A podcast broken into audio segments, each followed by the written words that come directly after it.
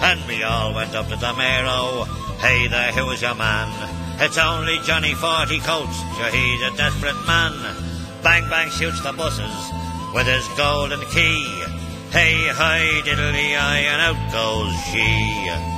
Whoa, internet. That was the Dubliners and a wee section from their song called The Miro. The reason why I opened the show with that today is because today's episode, which is episode thirty-three of the Rebel Matters podcast, is a sit-down chat with Dan Lambert, who runs the Bang Bang Cafe in Phibsborough in Dublin with his sister Grace. The Bang Bang Cafe is actually named after an old Dublin street character whose nickname was Bang Bang and who lived in Dublin up until nineteen eighty-one when he passed away when he was age seventy-four. So I asked Dan a little bit about that during the podcast, and he kind of explains a little bit more about the background of where the whole thing came from and what kind of stuff Bang Bang was getting up to in and around Dublin. But I thought it was a nice way to open up the show today, just to uh, set set the vibes for what's coming up, which is going to be a really interesting conversation. It's actually been a bit of a mental week for me so far. Uh, this week I was up in Dublin recording this podcast with Dan during the day on the Wednesday, and that was just before Kneecap kind of took over the Bang Bang Cafe and had a little daytime gig in aid of the West Bank Gym Project that we have just launched Uh, the GoFundMe for officially this week. A little bit more about that in a minute, but first of all I want to fill you in on how the whole thing with the Bang Bang Cafe came about. First of all, myself, Makara and Móglaí Bap from Kneecap were up in Madden's Bar over Christmas, and Makara had an exceptionally nice Adidas jacket on, and myself and Makara were walking up to the bar when a fella turned around to him and goes, "Here mate, that's a class jacket," and uh Makara goes, "Oh, thanks very much, mate. Thank you. Actually, one of my friends gave it to me." And then the person who asked Makara that turned around to someone else and says, "How do you say that's a nice jacket in Irish?" And lo and behold, who was it when she turned around but Radie Peat from Lankum. And the person who asked the question in the first place was her partner, Dan, who runs the Bang Bang Cafe with his sister, Grace. So after that, we were like, whoa, it's like you're Radie Peat from Lankum. And uh, we got chatting, talking away, having a bit of crack up in Team Madden, and then Makara went off to the bathroom, and I said to Radie and Dan, "Do you know that, uh, did he tell you that he they have a band as well?" And they're like, no, no, what's the name of the band? And uh, we're like, oh, Kneecap. And then all of a sudden Radie goes, "Whoa, I flippin' love Kneecap." And then when Makara came back from, from the bar, we all joined up forces and started chatting and drinking pints for the rest of the night. And somewhere along the line we started talking about Palestine and the stuff that we were doing down in ÁCLAÍ to um, open out a gym in the West Bank this year. And then Dan obviously then brought up the Bang Bang Cafe, which is an absolutely unbelievable spot in Phibsborough for food, tea, coffee, get-togethers, social events, and also for bringing awareness to local, national and international issues that you might not hear about so much in the mainstream media. So somewhere along the line it was suggested that Kneecap would come down to uh, the, the Bang Bang Cafe and do a little daytime gig, and it just so happens that they were playing in the Workman's Club last Wednesday and on Tuesday as well, two sold out nights which were absolutely mental also. So they coordinated the, the second Workman's gig with a daytime gig in the Bang Bang Cafe, and before that kicked off I went up to Dublin early and sat down with Dan to talk to him about where Bang Bang came from, the philosophy of the place and the different issues that they've been kind of bringing attention to, and the whole kind of approach to business and the role of a business within a community was something that really...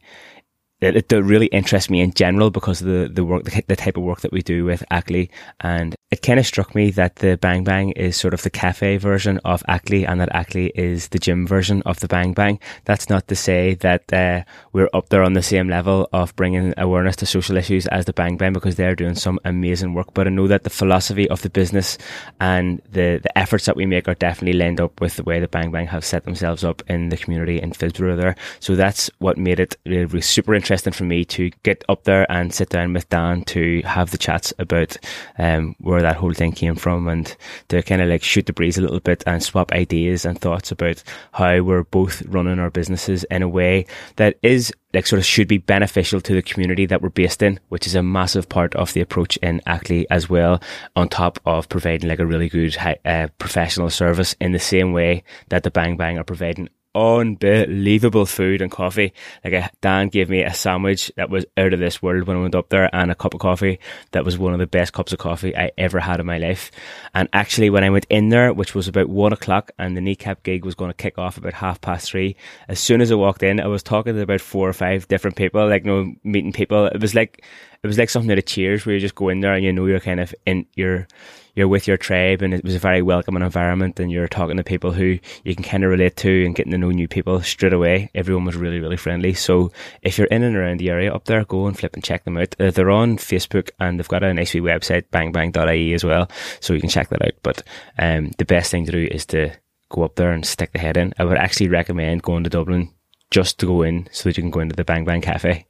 Before we get stuck into the episode with Dan, just a few things to mention. First of all, the Rebel Matters podcast is gathering momentum, and I am really, really enjoying putting the episodes together every week and releasing them on Friday morning. The episodes come out at seven o'clock in the morning every Friday. So thanks very much for kind of supporting the podcast and for coming back every week. And if it's your first time listening to the podcast, then you're very welcome to the Rebel Matters podcast. Um, go back and have a look through the other episodes when you finish this one, and pick out a title and have a listen to that one as well. A couple of weeks ago, I launched the Patreon account for this podcast, which is a platform that allows people to support the podcast by giving a monthly subscription of whatever amount that you fancy. It's just a way to help cover the costs of the production and the travel and putting the podcast up online, and most importantly, it's just a little way to let me know that you're out there and that you're listening, and to kind of help keep the whole show on the road. Because at the end of the day, without the support of the listeners, then there is no podcast. I'd just be sitting here in the room talking to myself, shit crack.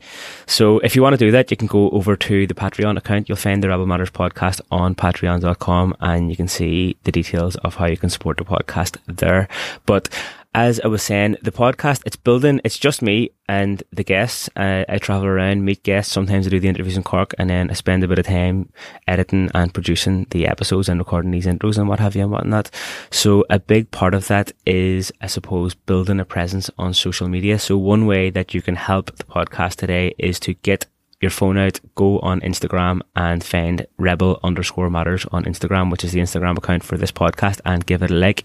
Share the episodes with your friends, share them around, and also, of course, as usual, leave a wee five star rating and review wherever you're listening to this podcast. Thanks very much. Now, anyway, one more thing before we get stuck into the podcast. As I said, we are planning to open a gym in the West Bank this year, and the first part, the first phase of that project is the fundraising, where we need to raise thirty grand in total.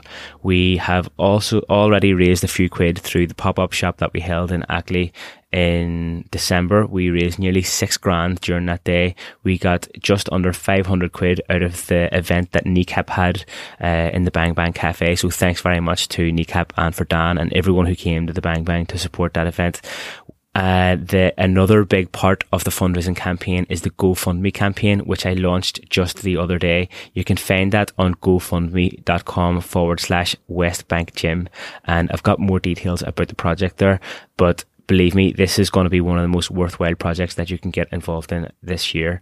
We're going to go over, we're going to raise the money, we're going to bring people over to Cork from the Aida Refugee Camp in Bethlehem in the West Bank. We're going to train them up on how to run a self-sufficient health program that then we're going to go over with them, install the gym in the Lajee Centre on the bottom floor, and then the people, the young people in the camp are going to run that program to help, um, I guess, help create better living circumstances and a, a slightly better quality of life for the people in the Aida refugee camp who are living under constant Israeli uh, occupation and f- are getting constant harassment, tear gas getting fired into the camp uh, indiscriminately, the Israeli army testing new forms of tear gas in the camp, and the Israeli authorities switching on and off the water whenever they want to. And in actual fact, there's certain times of the year where there's weeks where they go by where they haven't got running water, and that's not because of a shortage of water in the West, West Bank. It's because of the fact that the The water infrastructures are absolutely shite, because the Israeli ar- uh, government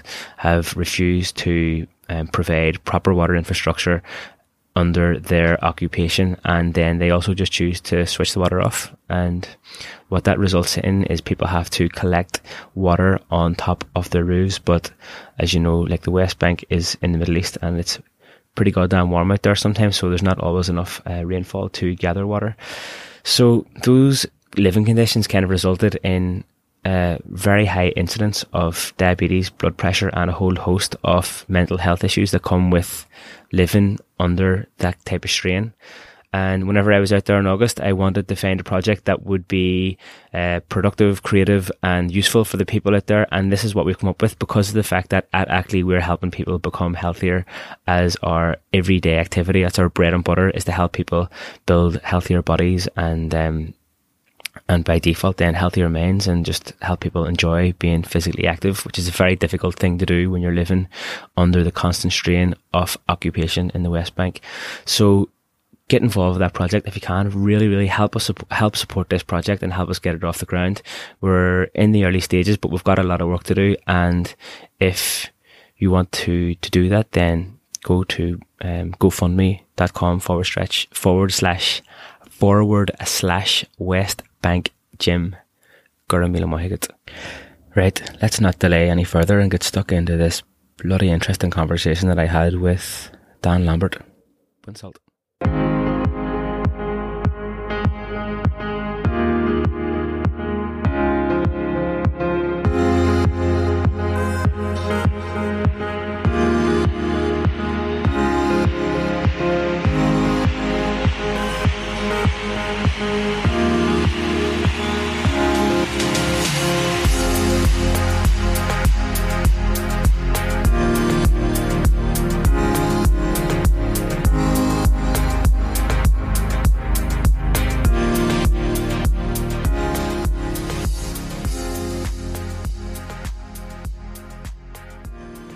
We're good to go now. Start again. Yeah, just as well I realised at the start.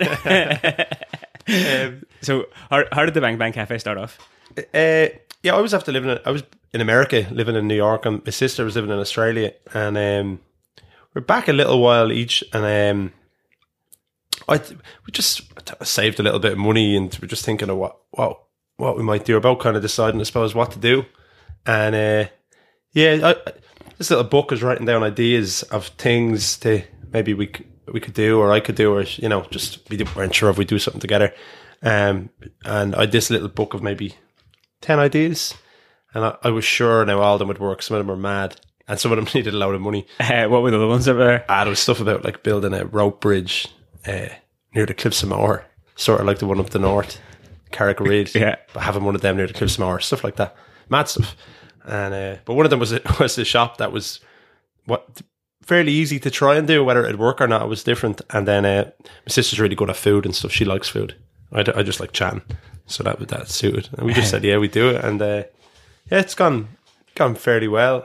And that was it. Yeah, we just. It user is on the go about three years now, is it? Yeah, or, yeah, yeah, just three years. So and, uh, it's yeah, it's it's gone.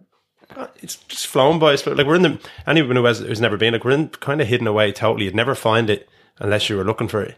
And I, I think in hot, I've chatted to people since that I asked, I was telling people we're, we're going to do this, and people were like, oh yeah, no, that's, I'd say that'll go well. And they told me afterwards, like, they were like, you fucking idiot, like, this is not going to work, you know?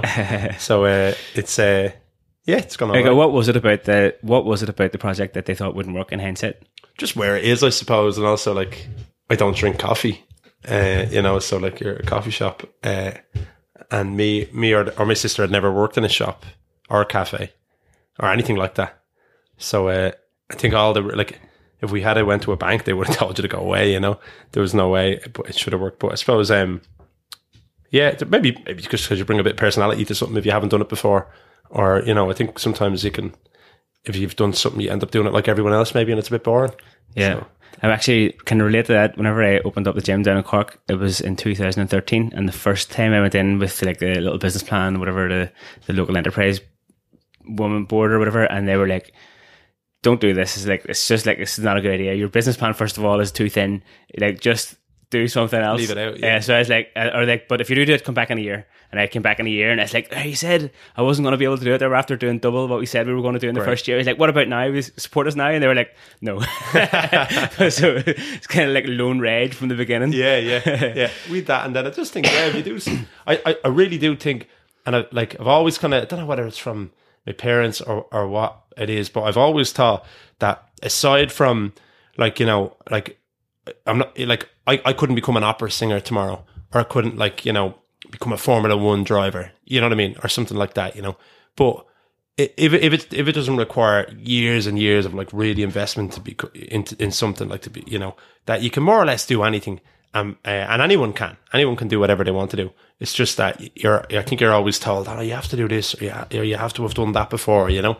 And if you get p- past that and just say, nah, look, be fine. I think, I think p- maybe people in life get stuck into things and, and they're so far into a job, maybe don't like it. And, and they're like, ah, oh, no, but you know, I don't, I don't really know anything else. You can do anything. Anyone can do anything. Just I was talking to a couple of people before I came up here, um, telling them that I was going to be coming up and having a chat with you, and that we were going to be going, that Kneecap were doing a bit of a gig in the in the shop today. And I've never been in the cafe, so I was like, "Have you ever been in the in the Bang Bang cafe?" They're like, "Oh, they're very socially aware up there." Like, where does that where does that come from? The fact they do seem to kind of do a lot of things that are kind of reaching out into the community and bringing awareness to stuff. Yeah, I think that's just what uh, when we like what. me and my sister and now and now the staff are, are about, like, you know, just uh, there's no, I suppose, like when you set out to do anything, like you need you need to everyone needs to make a certain amount of money. Unfortunately, in the society we live in, you need a certain amount of money to just to live. But beyond that, I think uh, me and Grace, when we set it up, um, we d- we're not really interested in like having, you know, trying to set up something just that would help you, you know. And uh, so we, we we wanted to try and Uh, have what we said when we sat down was that the shop should be should be first and foremost that people enjoy the food and the coffee, because if they don't like that, they're not going to come back. But past that, that it should have a net positive impact in the area. That it that if you look back after five years or ten years or whenever you look back and you, you say, you know, that thing made made a, a wage for us and for staff, and that um, that it should have a positive impact on the area. And the other thing we said is that when people come in, they should remember being there in a positive way, and if that's because, you know, they, they, we were raising money for something, or they were made aware of some issue they weren't aware of, or they liked the music or whatever. But that, that, that, that going past the food and drink, that it should have a net positive impact. So we do lo- loads of stuff, really. There's been a lot when you, we look back at the three years, actually, just trying to look back to see what we'd, who we'd raised money for and stuff. And all of it is people buying into, it's not us raising the money, it's the people coming in. We're just putting the ideas out there. It's the people in the local area and the people who come into us and people online that get behind it. So, uh, yeah, it's just nice to be able to do that. Yeah, what kind of stuff have you have you worked for in the last few years? Oh, so for organisations, uh, Peter McVerry Trust, the Bohemian Foundation, which is the Bows charity, um, Dublin Rape Crisis Centre, Irish Palestine Solidarity Committee, uh, the tomb for, or the gravestone for Bang Bang. Um, and we've worked then with lots of other, like the Repeal, we were pop-up for Repeal. So for Appeal, we were pop up for the Together for Yes campaign, but then we also held our own separate um, men um, men's meetings. So it's to try and encourage men who weren't engaging with the vote. There's been a whole lot. I'd need to look back over all this, all the stuff, but basically, uh, we did a bit for the uh, Irish Traveller movement. There's been loads, and I suppose when stuff happened social, like around the, I suppose the Me Too movement and the, and the Belfast trial, we kind of got involved more with the Rape Crisis Centre, and you know, certain things would come up that, you know, where you just kind of realise, geez, you know, this isn't a good thing in society. And around, his name escapes me, which is a really good thing. That fellow who stood for presidential can, uh, candidate, the guy from Derry, uh, when he came out with the kind of anti-traveller stuff. Peter Casey? Yeah, yeah. So with all that, we were like, this fella's getting too much airtime. Let's do something different and raise some money for the Irish Traveller movement. Yeah, like that kind of stuff is probably one of the main reasons why I wanted to have the chat with you about the podcast. So I just want to come back to it. But first of all, you mentioned... Um, Bang Bang. Mm-hmm. So I know that, that the, the cafe is named after a guy who was from the local area. I want to yeah. talk about, about that a little bit before we get stuck right deeply yeah, into yeah. The, the, the political yeah, who he was, like what? Cause yeah, he, cause he's not that well known. I don't know how. My, uh, I think I know about him from from my granddad. And I used to, growing up, I used to listen to a lot of trad and still do like, well, like all types of music. But the Dubliners, I, I had a box set of Dubliners when I was about fourteen or something. I used to love it. There was five C Ds. And I know all the songs, and one of them was The Miro, and The Miro mentions Bang Bang in it. But he was a uh, I'd say like this was something that was around Ireland as a whole, but in, in the kind of fifties, forties, fifties and sixties, Dublin had uh, a load of these kind of street characters. And they're probably people today, maybe with, with, with drugs available or, with, or you know, with prescription medicine. I think these people today are treated a lot different, differently, and maybe they're not seen. Um, but Bang Bang was probably so, like definitely somebody who, who, who had a, maybe, you know, some mental health, mild mental health issues maybe, but he was just somebody who, who uh, he grew up um, in Cabra and was then, um, he was, uh, sorry, he was born in Cabra and he was, he was raised in an orphanage. And uh, then he um, ended up when he was uh, seventeen or eighteen, Dublin Corporation put him in a house in the inner city uh, off Cork Street. But his thing was that uh, he had a, a key. No one's sure where he got the key. It's in Pier Street now in the Dublin City Archive. You can go in and see it. And uh, he he just wandered the streets shooting this key at people, shouting bang, bang. And uh, and like the whole streets would stop. Like I've spoken to, to older older people who come in and they'd say, like, you know, he could be on O'Connell Street and he he his, his kind of favourite mode of transport was the back of an old bus, and he'd hang off the bus. And like guards would stop and shoot back with their batons, and you know people with umbrellas would fire back at him. And uh, he just brought like I suppose his what he was doing really was bringing joy to, to the mundane. You know, a, a day in Dublin and this you know rainy day in, in the sixties in Dublin, and he's going around engaging in street battles. and uh, just thought that was brilliant. And uh, it's just a real like there's there's loads of other ones. There's a book called "Do You Remember Your Man" that goes through all the Dublin ones. But uh, yeah, we decided to name the shop after him because it's halfway between where he was raised in the orphanage and where he was buried in Drumcondry, and uh, ended up finding where he was buried through a friend of a friend's dad, and uh, the guy who buried him we met, and he he buried him in like a he he died penniless. He he went blind in his later years, and uh, it was monks that cared for him, and they they have this like pauper's plot. But the fellow who buried him uh, we met, and he said, "I remember burying him, and uh, I thought it was sad there wasn't more people there," and he kind of made a little mark on the wall with like a chisel, and the mark was still there, so we knew exactly where he was buried. So we just raised a bit of money and got a, a, a kind of gravestone, and uh, the Lord Mayor came, and it was on the news, and uh, there was an actor who, who'd written a monologue, uh, uh, actually a, a guy called Dermot Bulger had written a monologue, and an actor did it, and we got an old nineteen fifties bus that he was probably on out of the National Transport Museum. They brought it up and parked it outside, and it was oh, it was really nice, you know. And uh, rather than put a cross on the on the uh, gravestone, we put a key, and uh, we just had a uh, you know erected by uh, the people of Dublin. So it was, that's class. When was it? When was that? It was about uh, two years ago. Yeah, so it was really it was just a nice nice thing to do, you know. Oh, well, uh, is there is there like a video of it or something online that people can? Like, yeah, yeah, there, there must be. It was on the news and everything, so it was uh, kind of was mad. Uh, you know, the people who kind of were interested in it. It was just a nice story, really, wasn't it? You know, so uh, yeah, there was stuff, there's stuff on the internet, and it was on different radio shows and things. Yeah. That's unreal. What's the what's the quote you've got written on this on the front of the shop?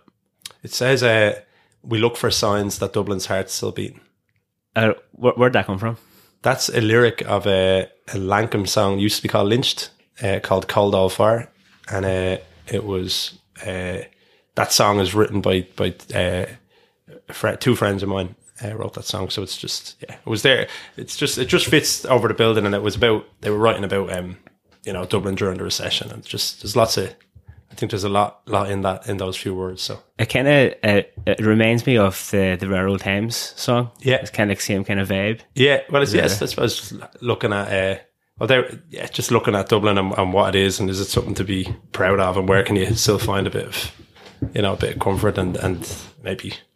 Yeah, it's, it's a song worth listening to. It's it's a kind of a, an observation, I suppose, on, on, on what Dublin is and was in the last few years. Yeah, uh, is is that like? What, what do you think about that then? Uh, I think it's funny because I was talking to a there's a guy who has a, a Facebook thing called uh, "The People We Meet." It's actually very good. It's like a I don't know what you call it, maybe a video blog.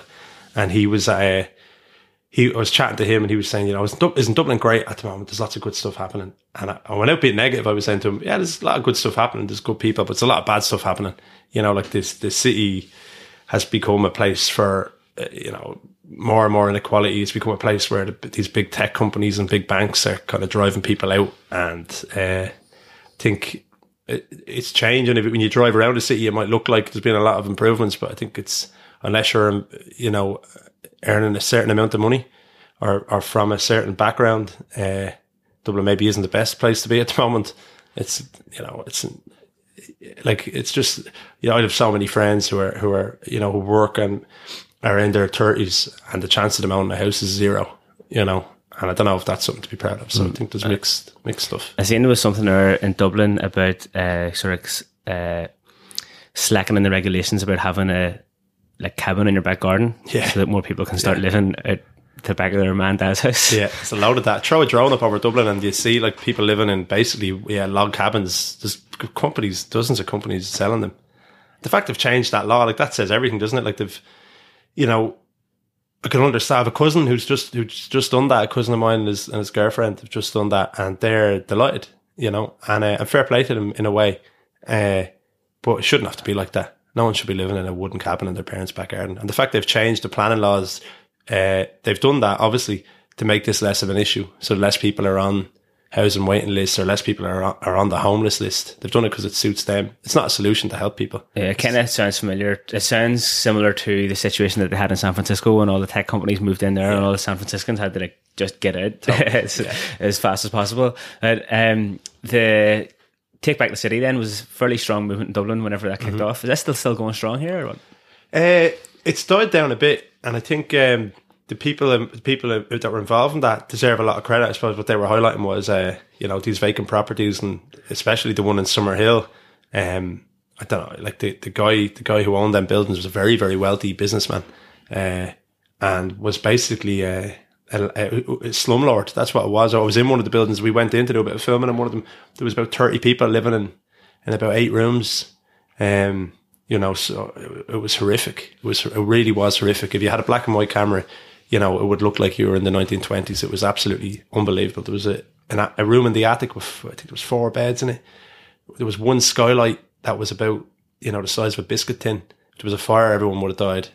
And, uh, And the guy who owned that building owned six of them in a row, and was uh, bringing in um, bringing in people who, who you know, maybe slightly vulnerable or in very low paid jobs, and that's all they could afford, packing them in and, and making an enormous profit. And that, and that, to highlight that was a really good thing. It's, it's unfortunate. I think the movement lost a bit of direction. So a lot of people, they were getting big numbers onto the streets, and it seemed to me personally, and they deserve maximum credit for getting that amount of people out, that maybe The, there wasn't the, the planning to the next step to what to do with all these people, you know. Mm. But but everything they did should be commended, and uh, it really got a lot of people engaged. This might be a good way to bring it back into the stuff that you guys do in the cafe, because it seems to be that, say, people can obviously, like, Take Back the City had a, a lot of support from a lot of people, but then there was another big group of people who were kind of looking at them being like, well, I mean, agree that there's this housing problem, but we shouldn't be going about it on this way, like protesting and all, and like you should just kind of sit tight and keep your, you know, like hands on your hands on your seat or whatever. Yeah, yeah. But then I think that uh, I would find it, say, with the work that we do down in, in Cork, even though we're, say, like technically speaking, like a personal training gym, but do a lot of stuff like around that, outside of it, in the, in the community and stuff like that as, as well, that having a platform like that where you can, it kind of gives you a good opportunity to connect with people and give people the op- opportunity for themselves to connect the dots in their own head and be like, oh, actually, this problem is going to come around onto my doorstep eventually, mm-hmm. so it's time to engage with it, I think. Would that be fair to say that that's kind of the kind of stuff you're yeah, doing there? Absolutely. To- like, totally, I suppose. Like, a lot of people, unfortunately, I think uh, I think if you have time to think about issues, you're in you're in a privileged position, and that's that's a, I've I've begun to think that over the last couple of years, which sounds like a strange thing. Normally, you think of privilege as being like, you know, inheritance or some kind of some kind of uh, monetary wealth, but I think that uh, if if you have time in your day to be able to consider uh, you know qu- questions about whether it's homelessness or or education or, you know, a better society, that's actually a privileged position to be in, to be in as well. And I think that a lot of people don't have that space, that for whatever reason, maybe they're they're working huge hours, or they've got, you know, a young child, or for, they've got a family member who's sick. For whatever reason, they mightn't think about these issues. And if you can introduce those issues uh, in a, in a setting like a gym or a cafe or through social media in a way that can engage them, that's an important role to play. Because there's one thing that you can be sure of, is that the media isn't going to do it.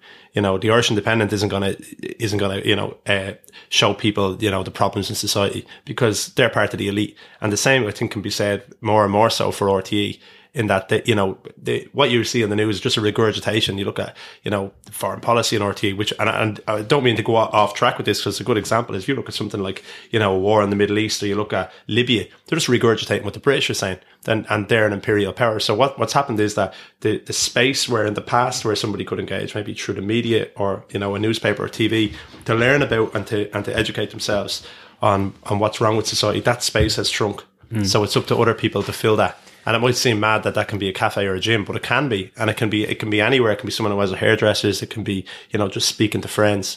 And I think that if, if people, uh, if, if people ha- have had the privilege to identify some problems in society, it's important then to tell other people about them. Yeah, like the thing that you mentioned about the media, I think I found personally from mo- growing up in Belfast and moving into the south that in Belfast we had a, a much higher scepticism about the media in general growing up, and you just never took anything that was on the news at face value. Yeah. And I think that's probably coming around down here now as well. It's a good thing. Yeah. So actually I read a really good book recently uh, by a guy called Darren McGarvey called Poverty Safari. I don't know if you've heard of it, but he's a Scottish rapper, and uh, then he, he kind of wrote this book, and the what you said there about kind of place small independent businesses being the link for people a lot of the time, I think is a really strong position to be in, and like a useful position for communities, because in, say his kind of point of view was that he was from kind of like a working class area in Glasgow, and it felt like the the help was always kind of like parachuted in from outside. People like academics and stuff like that, they're coming in to try and help, you know, like help the poor people and commas, whatever,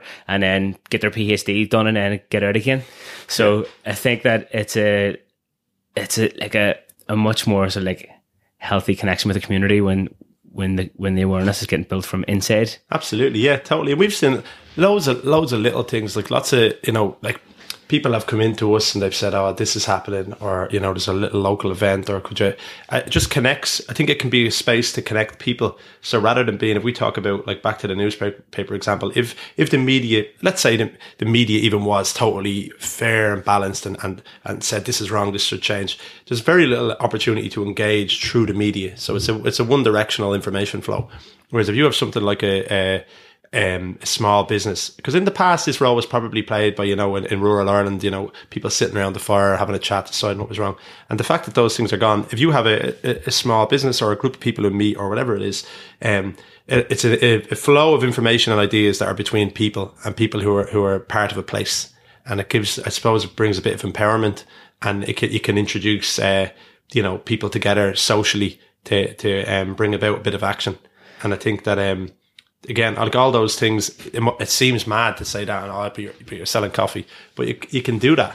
And and uh, I think if more businesses did it and maybe got away from this idea, because the the unfortunately, I, I I always look back at it as well, like, why was I doing that? Like, I studied kind of business and economics, and I used to go into the class and I really didn't like it. And what motivated me to stay with it was I was thinking, if you learn how big business works, you could work against it. That's literally how I ended up staying in the course, because I was like, that that would motivate me. Um, And, you know, you had people coming in from Diageo and everyone's falling over them. And I'm like, I remember asking a question the head of marketing from Diageo was in, and everyone wanted to work for, for Diageo, you know.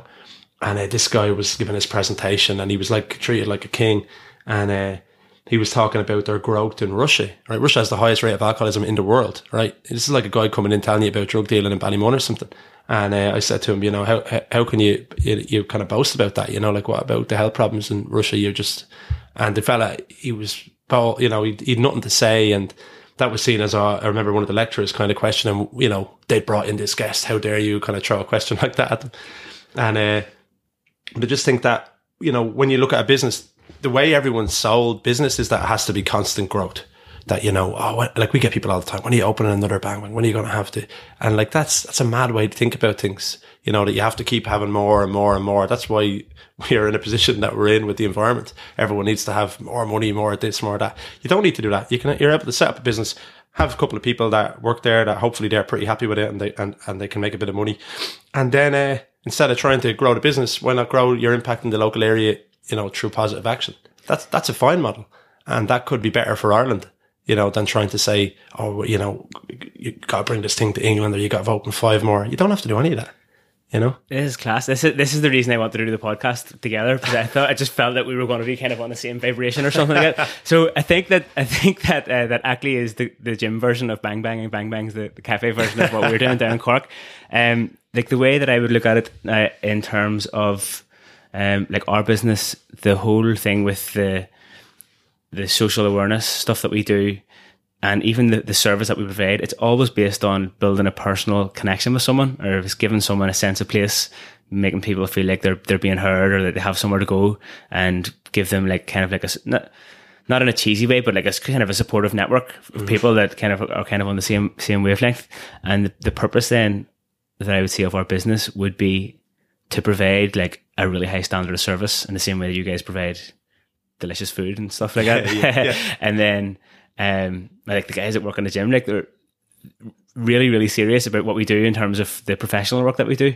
But then outside of that, then the purpose of a business for me is to eventually put something back into the community, and so that it's a circle. Yeah, like it's, it's kind of like I've never studied like formally formally studied business or anything, but it seems to be that like uh, the the trajectory of, of of a business, if you were going by the book in business, is kind of like a straight line where yeah. it's just like upwards, and the there's only one person kind of benefiting from it. Exactly. That's yeah. not, there's no circle there. Yeah. So for, for me, like, it's about creating some sort of a circle where we're like kind of create a positive change yeah, with, within the community and further afield, which yeah. is actually how, how we ended up here today, because we're doing Amazing. a thing for Palestine.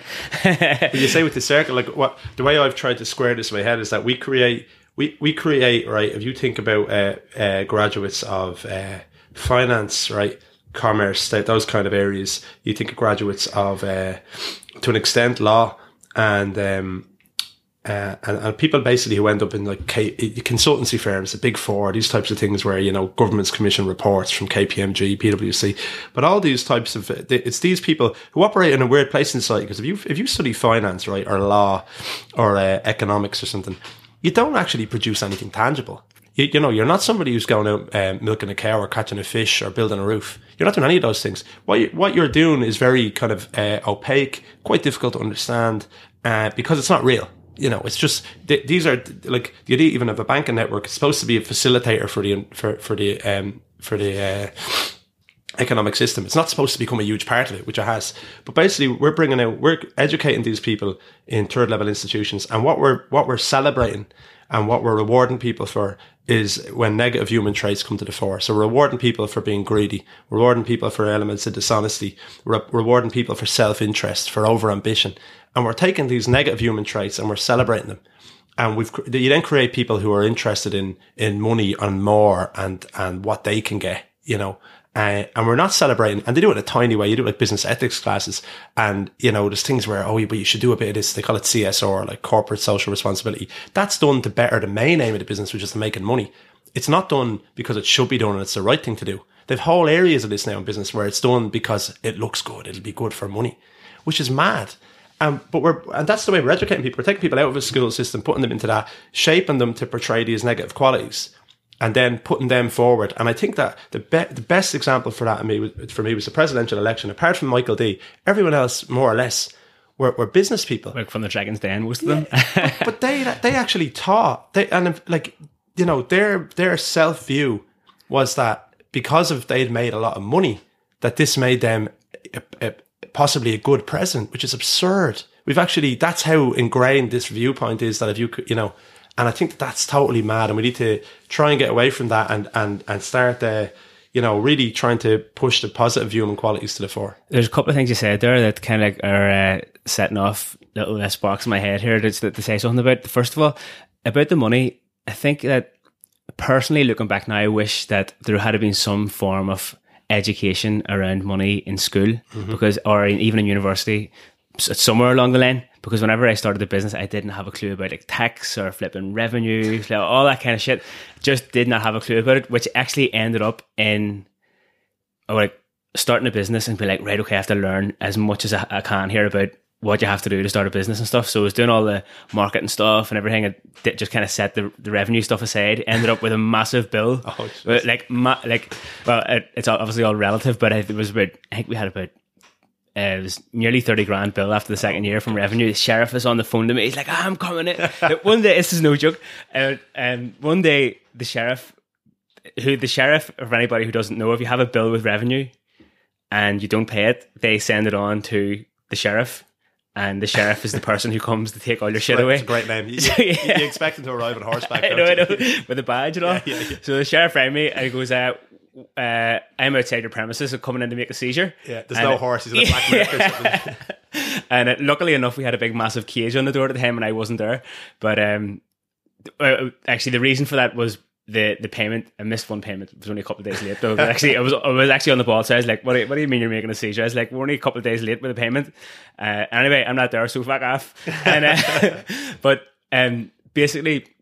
For me, like in terms of the cycle of, of setting up the business and getting it up to where it is today, that was the low point for sure. Yeah, yeah. I remember walking home around about that time. It was pissing rain. I was walking from the gym to the apartment that I was living in at the time, getting drenched, just thinking, oh, this is a disaster. But then I just kind of had the realization that actually, well, first of all, didn't have any choice because I had the debt to pay back, so I had to keep it going. But second of all, the biggest realization was that I'd been doing things for the first year or two where I felt like these are the things that you're supposed to do, in quotes, yeah, yeah, by the book, yeah, yeah. but not the things that were that were making me feel like we were making a real big difference, or that, that it was something that I could really get behind one hundred percent. Yeah. Even like I did like what we were doing at the time, but compared to what we're doing now, it's totally different, where we, I just decided right from now on, we're going to re- redirect the money that's coming in and not give it to things like, this might upset some people, but um, who are working in advertising or marketing. Yeah, yeah. No, but, don't give it to them. like that was, that was, that was the, if you read the business book, that's the thing, like go and get yeah, uh, yeah. advertisements saying like uh, Google or Facebook yeah, or whatever, where you're spending right, all the money there. But what you said earlier resonated in the sense that you're you're not really creating anything with that money. Like no. that money's not going to create something that didn't exist before. You're just no. giving it to someone yeah. to go on the computer, and then some Facebook algorithm decides whether or not people exactly. are going to see your ad anyway. Advertising is manipulation anyway. Like advertising, if you look into the history of advertising, it's it's seriously manipulative. That's what it's built upon. It's built on people who had a, who had a deep understanding of the human psyche. And like Facebook algorithms now are, are the whole system. Uh, I remember a friend of mine who, who's who's uh, he's he's just far more knowledgeable on this stuff than me. Um, but he was explaining like about like, frontiers, and there was a frontier you had the gold rush, and then you've got a frontier where you've got you know seize land, and you've got you know uh, get involved in tech and stuff. And now he's like the frontier now is the human mind. That you go onto Facebook, you go onto Twitter, it seems like it's free. It's not free. You're you are the money, you are the payment, and it's mining your brain because it's it's designed so well. So I think when you get into advertising, it's manipulation. If you do things, if you uh, uh, if you can somehow set up a business that genuinely has a net positive impact and that you're proud of, then you don't actually need to advertise. You don't need to manipulate, because you can tell people what you're doing and they should they should buy into it. This should be something that they're into and they'll tell others. So you actually don't need to market, I don't think, if what you're doing is, is true to itself and what you've set out to, to be, you know, because uh, anything else, uh, you get onto one of these these companies, they'll just try and, right, how can we frame this in this way? But you don't need to frame something if it's... Yeah, like especially for us in terms of the marketing, like marketing in the fitness and health industry is an absolute scam. It, like it's ninety-nine percent focused on making people feel like shit about themselves, yeah, yeah. and then be like, oh, but we can we can help you sort that so out. It's body shame. Come in here. Yeah, yeah, that, yeah. So what we've, we've tried to do is go completely the opposite of that. And what you're saying about creating that net positive impact, for me, is the only way to go, but it's definitely not the short way. Yeah, in the sense that sure. like we we get that now where people know what we're doing. Like say we had like a turned the gym and then nightclub last year, raised a couple of quid for the Irish wheelchair rugby team. Amazing. This year we're doing it to open the gym in, in Palestine. But actually on Sat on this week, it'll be over by the time this is, comes out. But on Saturday we have a project we call it the the Lone Moor. It's like a long table lunch. So we do it maybe four times a year where we get a I don't know. thirty foot table down the middle of the gym, and everyone brings food and shares it, and it's free. That's brilliant. So that's the kind of like that. Obviously, that costs us money to run that, but for me, that's money much better spent where you're giving people a social outlet. Oh. More people will get to know about what we're doing, which is oh, fine. And totally. then, and once you leave money to one side, like even even today, say like that, like hopefully we're going to turn Bang Bang into a bit of a nightclub now in a while, but. Like, you know, we're closing early, so there needs to be some people arriving for a latte. Kneecap coffee. Yeah, you know, but that's, I think that's brilliant. You know? But from a financial point of view, you had someone like, right, so you're going to close the shop early, right? And not take in any money. And, uh, you know, last night running around trying to get P A and a mate of mine's borrowing microphones and stuff. Doesn't make any financial sense to do it, but it's a great thing to do. It's brilliant. It will hopefully raise some money for you, for the gym. It, you know, some people will come and have a good time. It's a good thing to do. And I think that, you know, again, when you, when you, take away this narrow focus of just like everything's about money and do stuff that you think are, are either a fun thing to do or the right thing to do, then you're on a better road, you know. It's definitely, I mean, like we just, we actually, we just dropped a flipping fair bit of money on this new cooker thing for these long table lunches. So they only have the long table lunches three or four times a year. And uh, there'll be good lunches that they're going to be, there's going to be pizzas at the next one actually, stone, stone baked pizzas. Um, the... What do you, do you think you lose customers then because of your the way that you're happy to get involved and engage with political uh, things? Yeah, Robin, I, a few people have asked me that and things. Yeah, definitely. Um, and to be honest, I don't care. I don't care because it's our business. So as long as me and my sister think it, who cares, you know? So, uh, yeah, people have come in before and you see them like, well, you know, like, you know, people come in. A guy came in a while ago shouting about the repeal mural and... um. I know around the time of repeal, uh, was probably most pronounced because we, re- we really did get involved in that. Um, but you know, me and my sister owned the business. We wanted to do it. We checked with the staff if they were cool with it, because I wouldn't like to, you know, um, impose you. We, per- like, you know, it was obvious that we know the staff. They were fully on board. Uh, so you do, and I think that's fine. I think that, that's totally cool. If someone comes in and doesn't like it, great. I think that, um, or not great, just, you know, don't have to eat there. Um, they're welcome to if they want to. But what happens is, I think that people who are, who, who you know, do believe in these things, because so many uh, people play play it safe, and just don't really represent that. And like, I think there has been a, a homogenization of society, whether it's people listening to the same music because it's on, you know, Spin or F M one oh four. Listen to this.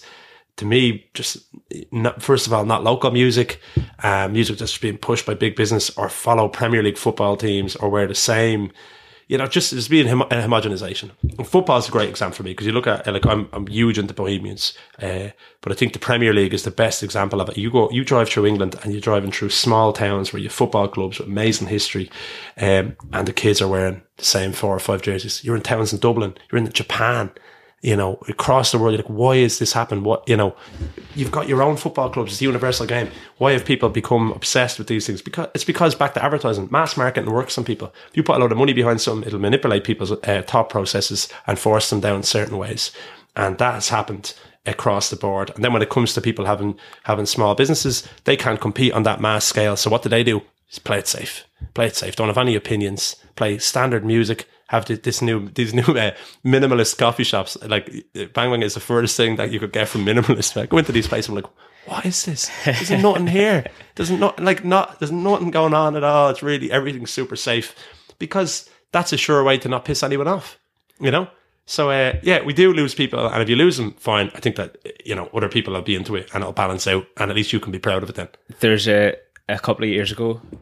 Just just under two years ago, a year and a half ago, I went to a protest in the city, and there was like a, a video of it, and then someone seen it and come up to, didn't come up to me, but come up to somebody else who was working in acting. I was like, I didn't think Anna would be out at a protest, or I mean, that's not going to be good for business. And uh, we did definitely take a bit of heat as well through the, the work that we're doing for Palestine. There was yeah, a couple yeah. of people were sending us um, letters, and mostly through Facebook. Yeah, yeah. So they were, but uh, like the way that I would see it is if if that happens, and if the shit hits the fan and the whole thing fails, then at least we'll go out doing what we believed in. Exactly, exactly. If more people had that had that opinion, you know, in life, it'd be, I think it, it'd be a better place. I think the, the easy thing to do is to go through life without opinions and without upsetting the, the apple cart, you know. And who does that benefit? It just benefits the people who are already doing really well. It doesn't benefit anybody else, you know what I mean? It doesn't, doesn't benefit, you know, uh, people in Palestine living under horrific conditions, or it wouldn't have benefited, you know, if, if we didn't take any action, you know, there, there'd be still young girls and uh, and old girls and, all, you know, all, whole groups of women travelling to the U K.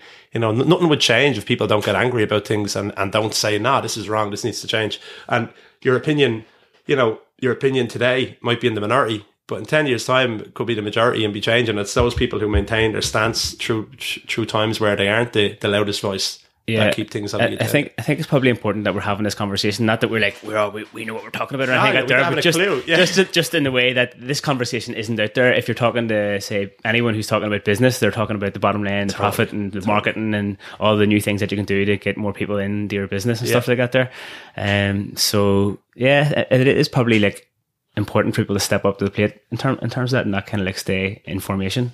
Yeah, I, I think so, and it's not like. You know, again, it's not, it's not, an, it's not, an, not that it's not an easy thing to do, but it is, I suppose there is risk in it, you know, um, if you're, you know, if you're, if people are coming in and they aren't and, and you lose them, I don't know, it's, it, it's all right, I suppose, us talking about it because it's maybe worked out, and that might be true luck or whatever reason, you know, but I do think there is something in it that, that, that you can get away from this, this, uh, obsession with making money and try and uh, do stuff that you feel is right. I think there is there is uh, there is merit in doing that, and there is uh, something important and right about doing that. And whether it'd work all the time, who knows? But as you said, if it doesn't work out, at least you've been honest to yourself.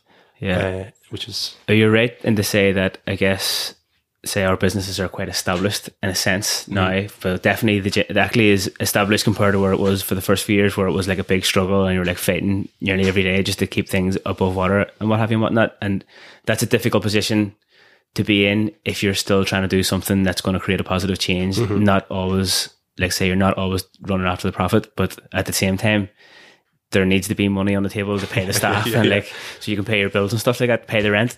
So it's, it's kind of like, it was kind of like a, a tricky line to, to tread for me as well. And like, you have to balance mm-hmm. creating a business that's creating enough revenue so it's sustainable. And then the more you do that, if for me, like the values are, are in the right place and the goals are in the right place, then that creates more space to do the sort of like social awareness stuff. Totally. So they kind of go hand in hand. And it's, I think that's like from a, um, I guess f- from from an economic point of view, and if you're looking at like kind of left left left wing organizations or groups and co-ops and stuff, I think they all often fall down in that the business side of things and the thing that's putting the bread on the table disappears, where the values stay stay true, yeah, and then the whole thing disappears altogether. Yeah, totally. So I've seen it in, in places in Dublin that have opened exactly that, where the the the the kind of the principles and the guiding kind of. Uh, guiding principles and, and you know and and the, and the morals around the bu- the business and what it stands for, our, our collective space and things are excellent, you know excellent everyone comes at it from a really uh, really positive place, um but if you don't have the balance of being you know of being aware that you, this thing needs to sustain itself, it could it could disappear.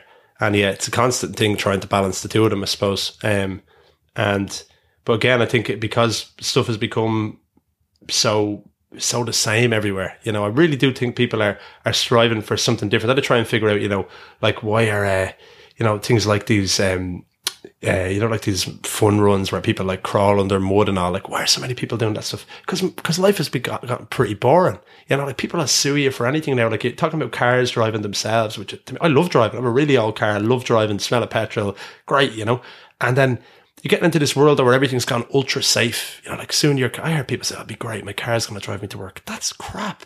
I mean, what, what are you going to do then? You're going to sit in bed, get up, sit in a chair, sit in your car, sit and work. Like, you know, so I think that uh, by doing, just by, I think people are going around, they're like, this stuff has become pretty boring.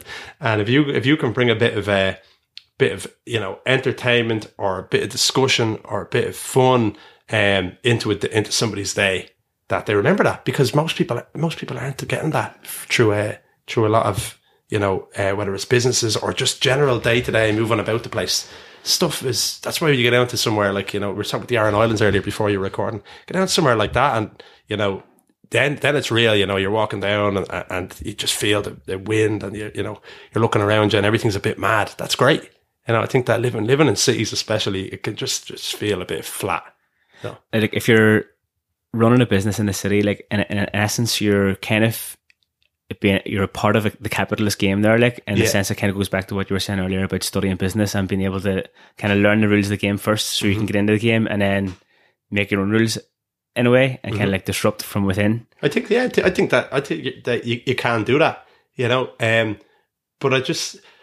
Yeah, I, th- I think no one, like you, you, you were saying earlier too about like no one revenue rules and stuff. I think that the the, the way the whole thing is set up, uh, and it's well highlighted. Like if you, you can look into, like everyone knows, you know, the say the amount of tax Starbucks pays or something, which is like you know totally insignificant. But w- what these big, big, big companies do is they get in, learn the rules, and then manipulate them to the fullest extent for their own gain, you know, and use all this kind of transfer and money here and there, funneling profits through this and this and that. That's that's the mega scale of doing that. Um, but what you can do is you can learn the rules and it's the simple rules and be able to know what they are and be able to just operate within them. So you're not like, oh, how does this work? How does this work? And create a bit of free space then, rather than to make more money, create a bit of free space in your own time and your own head to do some good things. And that that's the other way of doing it. Uh, and that's the one that they're not going to, you know, put forward on, on these, you know, business degrees. That's it. No one's going to offer you those rules. No, no, no, no, no, for sure. You're going to find them out yourself. It doesn't suit society. They want you working loads and, you know, just working for one of these big consultancy firms or something. You guys have a big emphasis on like local products and also like, kind of giving uh, local artists a platform. Mm-hmm. So what's the story with that? Uh, I think with the products is interesting because we so we sell like we sell honey from a, a beekeeper who's down in uh, Strawberry Beds, which is along the, the banks of the Liffey. Uh, I never knew a lot about honey till I opened the shop, and then uh, it turns out like you're buying uh, you know honey in a squeezy bottle in, in the supermarket, like it's it's really not good stuff. You know, it's not it's blends of honey. It's basically just sugar, um, but it is cheap. And then you know you realise a lot of this comes back to finances. So we, we were like, the honey we sell is a grey honey, and uh, it's it's. Uh, it's it's from, said, the Strawberry Beds, and we've got loads of products in the shop. Um, we've this chocolate that's made around the corner, and we've got organic milk from Carlo, and there's a whole list of stuff. Pesto made by this nice couple in Stonybar. And the more, I, we, we're selling a lot of that stuff, and that is the right thing to do. But then it gets you thinking about that, that there is this kind of, uh, there's a social inequality in what you're able to eat and not eat, because this stuff isn't isn't cheap. And it's not that we're making a lot of money on it, or the person producing it is making a lot of money. They're actually not. They're, they're probably making less than the guys making the Cadbury's or something.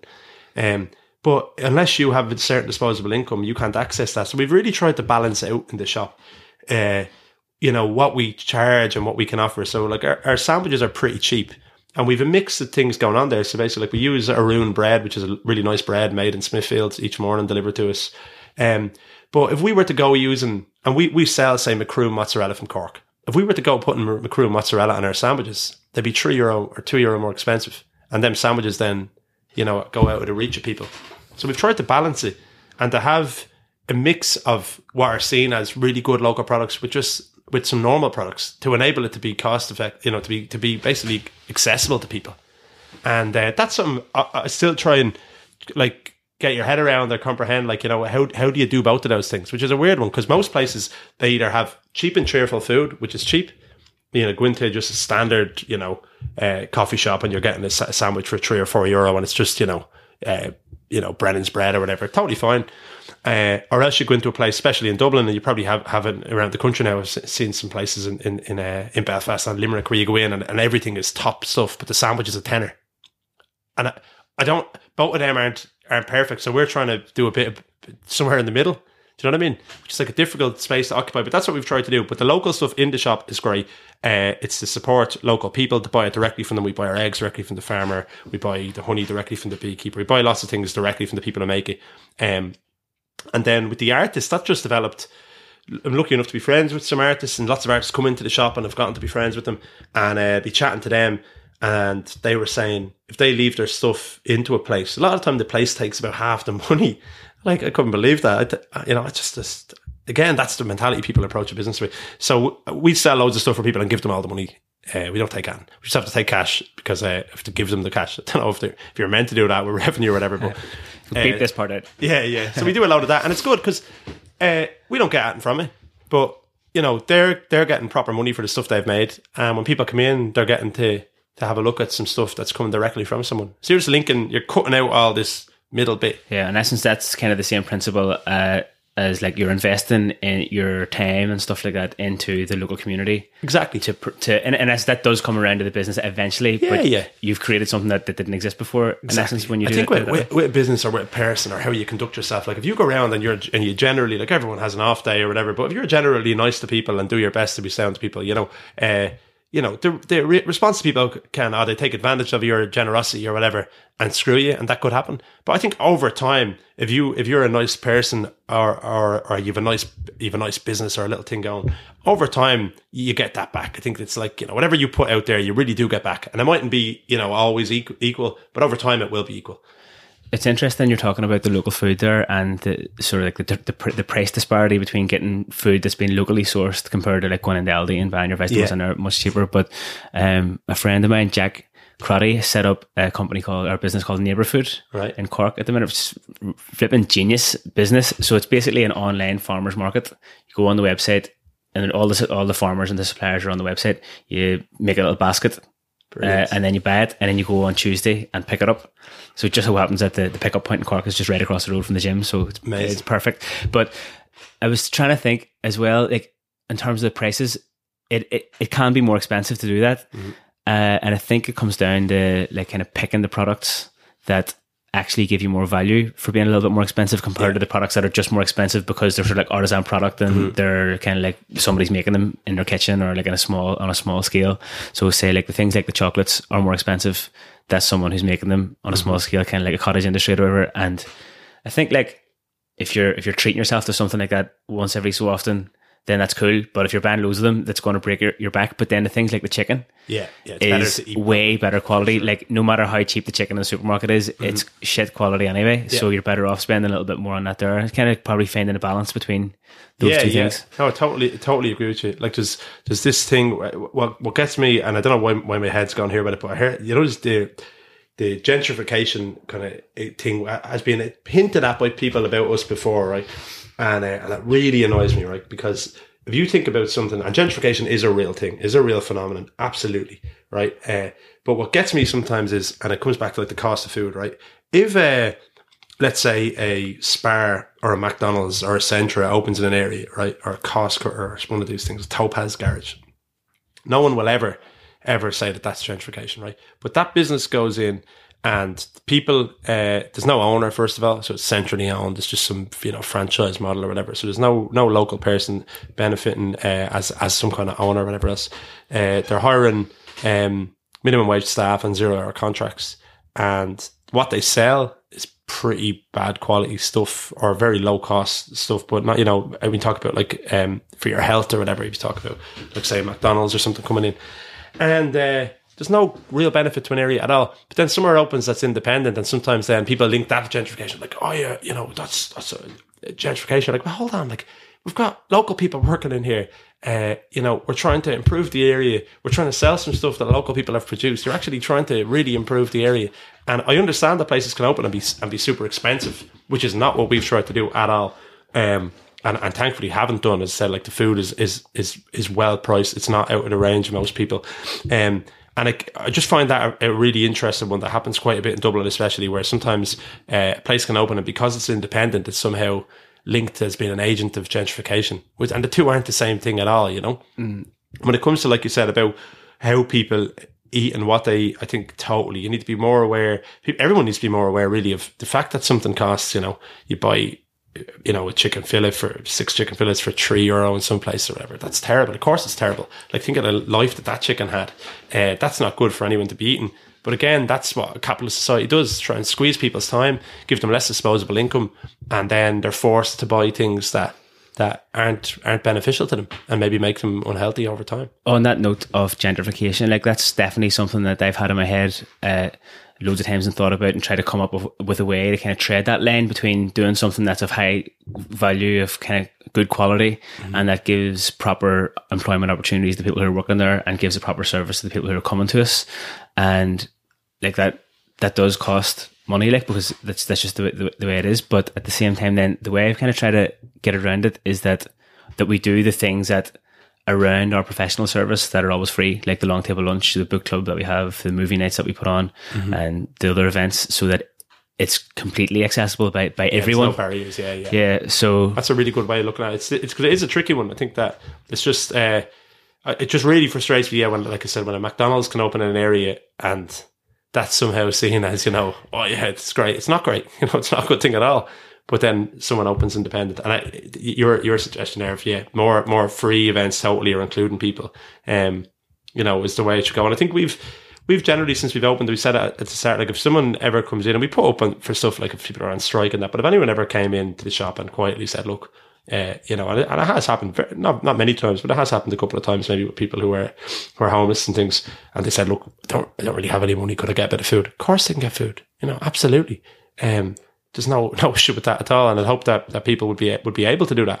And and again, more society should be like that. That if someone was to come in and say, look, things aren't going too well, could could, could you give us a hand, whatever it is, you know, if it was someone to you for a couple of hours in the gym, I think as a human being, of course, you'd respond well to that and say, yeah, absolutely, you know. So I think interesting thing you said there about the McDonald's and stuff going into areas. A couple about a, two years ago, and I actually walked from our house. Our, our home house in, in West Belfast to the city centre, which is three miles even, and counted, did a tally of all the businesses, and it so three miles. I don't know if you want to have a, a hazard a guess, but how many takeaways were in that oh, three mile stretch? Right, can I say twenty? Over sixty. Oh my god! Yeah. So and as well, then at the same time, around about the same time, the uh, a constituency report came out for West Belfast. So West Belfast has got the highest rate of every disease going oh, from like. Diabetes, Ca- diabetes yeah, cancer, yeah. blood pressure, yeah. uh, and the, the death rate from all those diseases as well is very high, and we're inundated with like shit food. Yeah, and so I've been I've actually talked to quite a few people about how how we would like address that, but it, it's kind of like it's a complicated issue, I guess. Totally, and it's and it's. It- Again, I think like we were saying earlier about accessibility to food. If you if you if you squeeze people enough, and you you you know you have it that either their mortgage is so big or their wages are so low, or, or you just make it so difficult for them just to survive as a person. Um, uh, that, you know, some people are just forced into eating just really, really low quality stuff because it's the only thing that they can afford. And the other thing then is around that, like education. I think you need to educate people on what is, what is good for them and what, you know, what's, what they should be maybe eating in, in schools. And, and yeah, it's a tricky one because you get the semblance of, I hear, hear people say as well, like fast food, oh, but people are choosing to eat. Yeah, but, you know, it mightn't always be that simple, you know.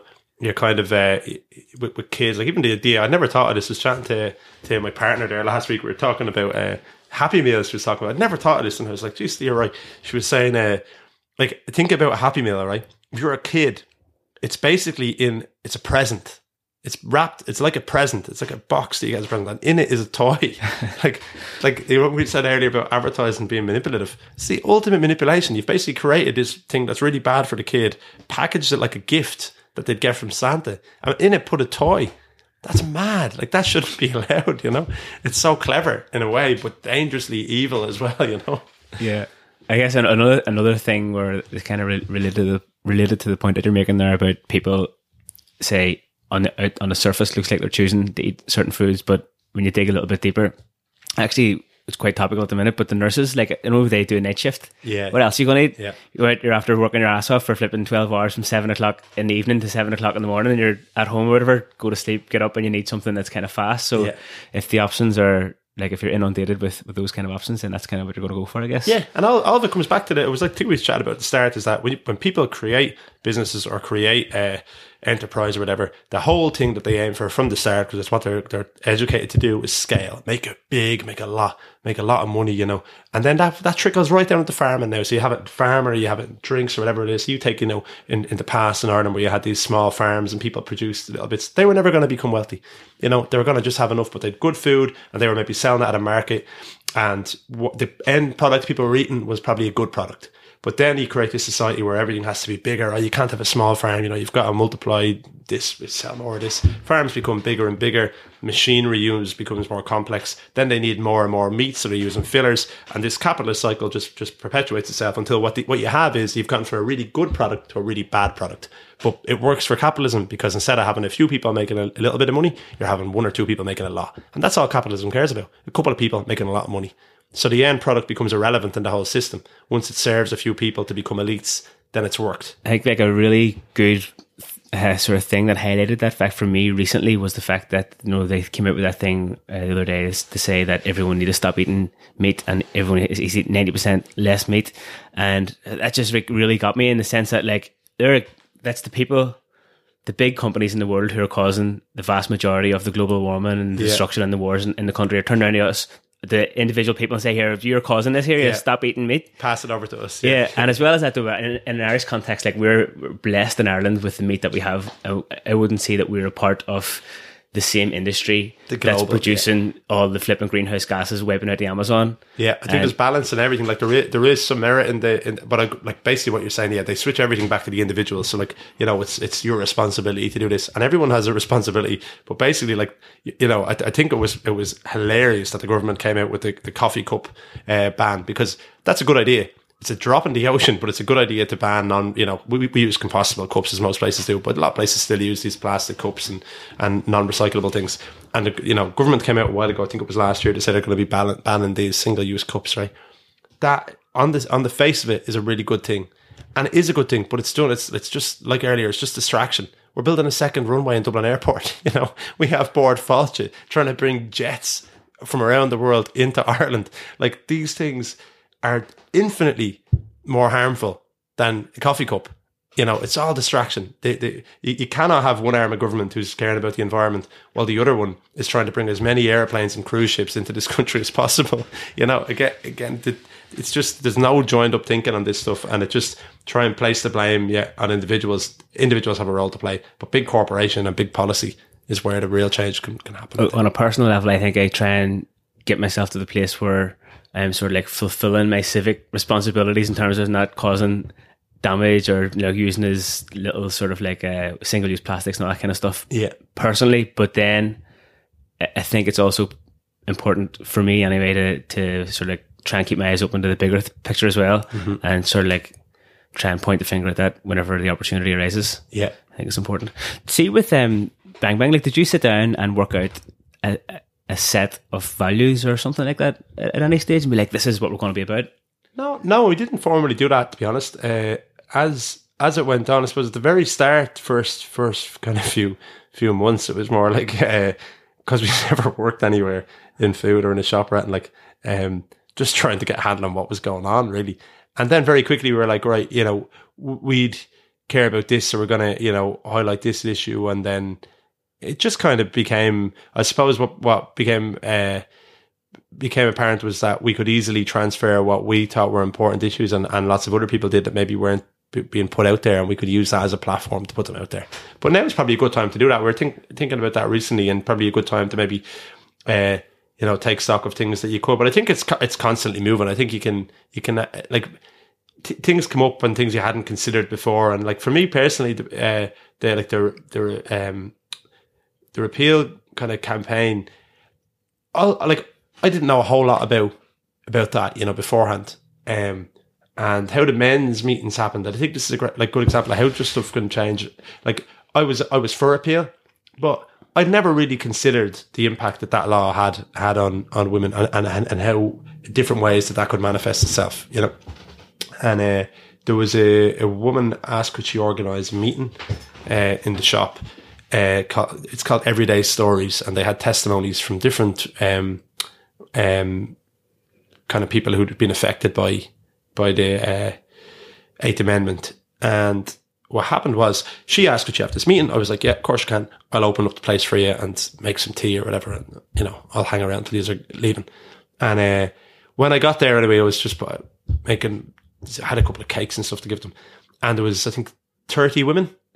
Um, and I was the only man, which is really unusual, you know, position to be in. So it was just, so that's a bit odd. And I was sitting there and they played the stories uh, over the, the uh, speakers. And some of them are very upsetting. And just, you know, diff- some are very difficult to listen to. And uh, so there's a lot of probably emotion in the room for sure. And I became more aware as this was happening that I was the only man in the room. And then uh, they had a discussion. And uh, some people, you know, said some very personal things maybe that they had never said to strangers before. And uh, I was thinking, what? This is... I kind of got angry, more angry than I, than I ever was, because I was always, like I said, for the, the repealing of the Eighth Amendment. But I was just, I was like, and I was like, why is there no men here? You know. So I was saying to the to the woman who ran it, I was like, uh, are you getting many men to these meetings? And she was like, nah, not really at all. And I was I was only there because I had to open the place up. I was like, geez, like this is more men need to know about this, because I think a lot of men saw that issue as something that didn't really affect them, you know, uh, unless it was something maybe that happened to their partner, but saw it as something maybe that was a woman's issue. That was totally the wrong way to look at it. And I knew people would have looked at it that way. And uh, so from that just chance, then started doing the men men's meetings, and, you know, we're getting, uh, streaming some of them and getting thousands of views. Um, and yeah, just, just demonstrates, I suppose, that things can change really quickly, or just if you, if you put, if, if you put yourself out there to trying to get involved in campaigns or to change things for the better, it can open your eyes to stuff that you'd never considered at all. You know, it's probably a really long-winded say, way yeah, of saying that. It's really interesting that, that you say that that way. That that's a, that story about the men's um, meetings, because I did a podcast actually with Father Des Wilson. Uh, like, he's a a hero in, in West Belfast and Ireland in general. I coincidentally baptised me and my brother Cabra in his, wow, in his yeah. house uh, because he was kind of like. Uh, running courses and for people who had suffered domestic uh, violence and stuff like that, baptised Nisha in a mass rock uh, in Colin Glen in the forest.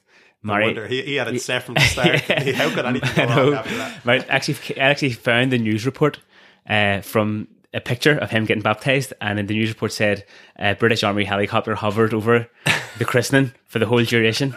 And uh, Father Des, I married my man Da, and he's ninety-three years old, did a podcast on him. So he was talking about the, the house that he had set up, right. uh, when he when he kind of like, uh, I guess, kind of formally se- separated in a way, or informally separated from, from the Catholic Church because of a stand with the, the nationalist communities in Belfast during the seventies and the eighties.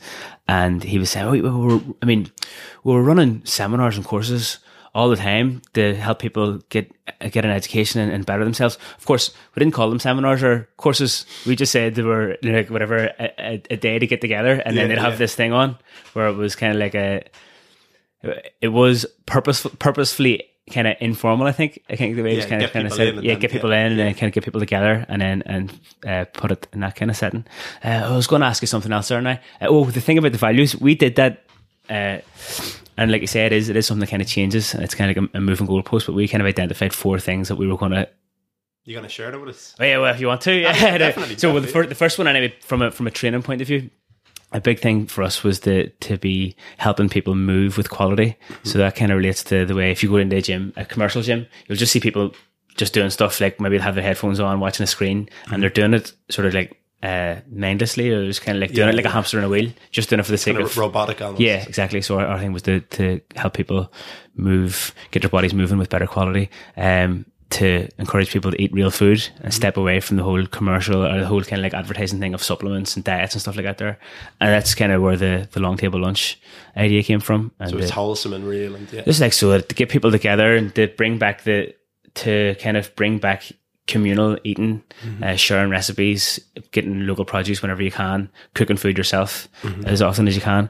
Um, then that the business would create a positive change is a big thing for us. That's, That's like one of the main purposes, and then the lead lead by example and the stuff that we're doing, so we're not like telling people to do one thing and then yeah doing, doing something else. Yeah, yeah, yeah. So they've been kind of the four kind of pillars that we've just been like run everything that we do through. That's great. I through, through those listen, pillars. Listen back and write those down. Yeah, yeah. But it has been good because it's actually freed us up a lot of the time. It frees up a lot of the thinking because you don't have you have that filter and you're just like yeah does it this, fit into this? Yeah. Does it fit into this? If yeah. it doesn't fit into it, then you're like nah, just throw it away straight away instead of spend three weeks working on it. Then be like yeah no. It didn't fit. That's brilliant. No, you're right, and it is like to have things like that are key. Like I think if you don't set, set yourself parameters like that, I think it's important even to do that stuff personally. We should do it for the shop just to say, yeah, these are what you know are important to me, and if something's outside of that, maybe you know that isn't time well spent, or maybe that that that's misdirected energy because you have a certain amount of energy and you should be trying to use it maybe to further what you're about, either individually or as a collective. I, I feel though, I get the sense from you guys that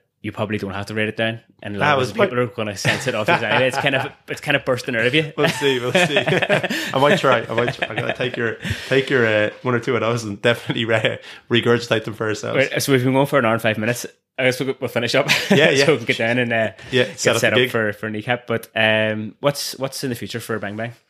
Uh, I don't know. Like basically, I said there. I think uh, it's it's it's hopefully going to stay. Like. Uh, Me and my sister co-own it. Um, I'd have to chat to her. She had a baby recently, so uh, she's uh, she's on maternity leave, and that's my first niece or nephew. It's really exciting. So uh, I think we've we're both kind of living in the area. I I'd like to do some other things unrelated to food, totally, and but I'm not. I've other ideas and see maybe what they are. But I think the shop. I'd love that. I'd love the shop is there like in twenty years. You know, I think uh, it's when you see it later on. Um, it kind of sits in the middle of a proper community. Uh, there's no other shops near it. There's no other retail units or businesses. It just sits there in a nice community, in a nice place, uh, under the floodlights of Dalymount Park. I love Dalymount. It sits there, and uh, so yeah, I'd hope that I could keep doing good, and that people people go there, enjoy it. That staff like being there, and just that it's just a, a nice thing. That's not. I I don't I don't really see there being a second one or anything like that. But yeah, that's what I think. What's the best way for people to get in touch? Uh, Just come up and have a chat. Or like we have Facebook, like everyone else, whatever. But I think yeah, if people are passing through Dublin. We've got lots of people drop in. It's funny, we got people. One dropped in two or three weeks ago from Cork, and she said she was in Dublin visiting somebody in hospital, and she'd seen us on the internet. She thought we were a charity, and she dropped in for tea. That's lovely, like you know. So I think if people are in Dublin, uh, you can get the Lewis out and come in and say hello. Um, you know, if, even if you just want to come in and sit and have a cup of tea and sit around for a chat, you know, drop drop by. Class. Deadly. Thanks, William. No bother, no bother at all. What did you think about that? I thought it was class.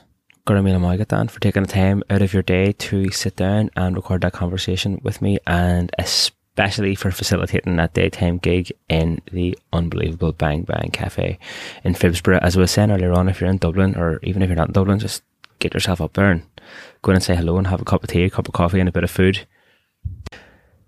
That's the thirty-third episode of the Rebel Matters podcast in the bag. As I was saying earlier on, go to the Rebel Matters Instagram page if you're an Instagram user, rebel underscore matters, and give us a like, share the podcast around with your mates, and give us a five-star rating and review wherever the hell you're listening to these beautiful vibrations.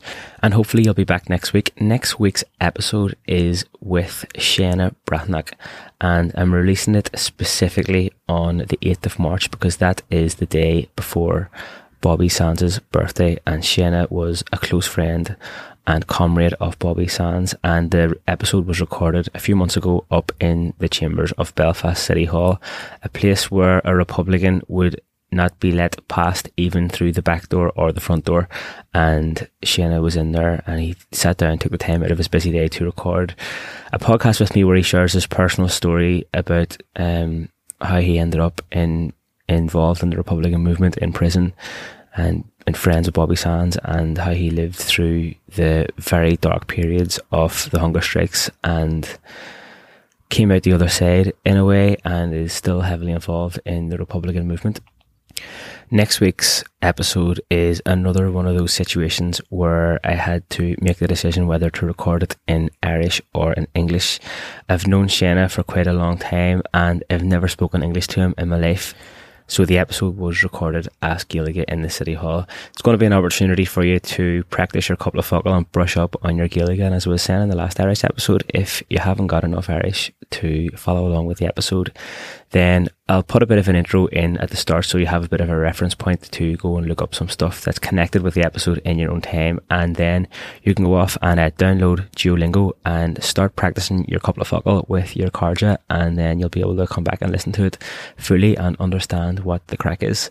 I'm releasing that on the eighth, as I say, because it's Bobby Sands' birthday on the ninth, and I think it's going to be um, a really good time to release it. It was uh, an emotional conversation with Shana, and one that I think you're going to really enjoy listening to.